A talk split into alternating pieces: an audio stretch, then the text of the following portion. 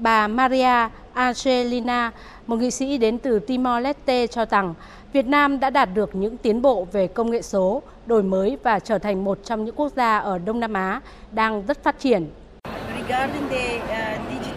Chúng tôi nhận thấy rất nhiều cơ hội học hỏi từ Việt Nam về việc tăng cường năng lực công nghệ và đổi mới. Trong bối cảnh hiện nay, việc đầu tư vào con người và những người trẻ tuổi sẽ tốt cho tương lai. Việt Nam đã tập trung vào những người trẻ tuổi, giúp họ tiếp cận giáo dục và những cơ hội khác để có thể thay đổi cuộc sống.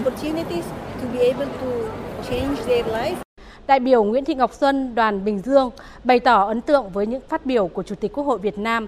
và Chủ tịch Liên minh Nghị viện Thế giới IPU. Tôi và các vị đại biểu tham dự hội nghị nghị sĩ trẻ toàn cầu sáng nay rất là ấn tượng với các nội dung thông điệp mà Chủ tịch Quốc hội Việt Nam chúng ta đã phát biểu trong cái phiên khai mạc, đặc biệt là nhấn mạnh đến ờ, cái việc tuân thủ và thực hiện các cái pháp luật quốc tế cũng như là hiến chương Liên Hợp Quốc để làm sao những cam kết quốc tế, những pháp luật quốc tế khi đã được bàn bạc thảo luận thống nhất thì mỗi nước phải cụ thể hóa bằng hành động thực tế.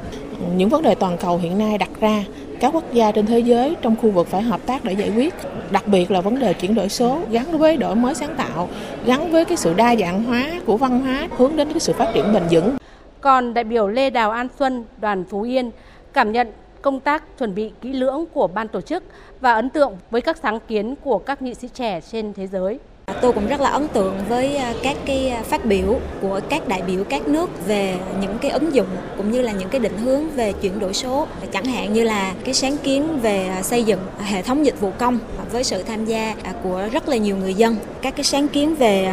phát triển tư duy số cho học sinh ngay từ rất sớm của Malaysia. Qua các cái sáng kiến đấy thì chúng ta cũng có thêm rất là nhiều tư liệu cũng như là À, nắm được cái xu hướng chuyển đổi số của à, các quốc gia trên thế giới và đặc biệt là tư duy chuyển đổi số à, những người trẻ trên toàn thế giới.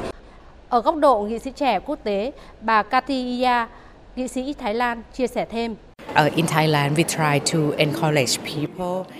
Tại Thái Lan, chúng tôi khuyến khích người dân, nhất là người dân ở vùng nông thôn, sử dụng công nghệ số để nâng cao chất lượng đời sống. Tôi nghĩ rằng trước tiên, chúng ta cần cung cấp cho người dân cơ sở hạ tầng kỹ thuật công nghệ số, tiếp đó cung cấp cho họ các thông tin, kiến thức để họ biết cách ứng dụng công nghệ số trong công việc, học tập.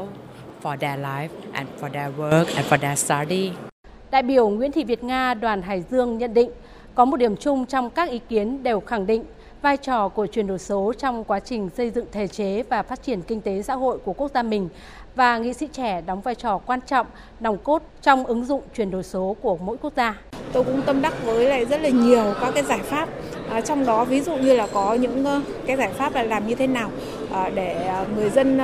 tiếp cận được với chuyển đổi số một cách nhanh nhất hay là giải pháp làm như thế nào để bảo vệ phụ nữ trên cái ờ, môi trường mạng, không gian mạng, chống ờ, bạo lực cũng như là phân biệt chủng tộc, phân biệt giới tính ở trên cái môi trường mạng ờ, hay làm như thế nào để chúng ta có thể bảo vệ được đặc trưng văn hóa của mỗi quốc gia, mỗi dân tộc trong cái kỷ nguyên số này thì đấy là những cái vấn đề mà tôi thấy là khá thú vị và nó cũng là những cái vấn đề gợi mở để chúng ta tiếp tục suy nghĩ trong cái quá trình hoàn thiện thể chế về chuyển đổi số của Việt Nam sắp tới.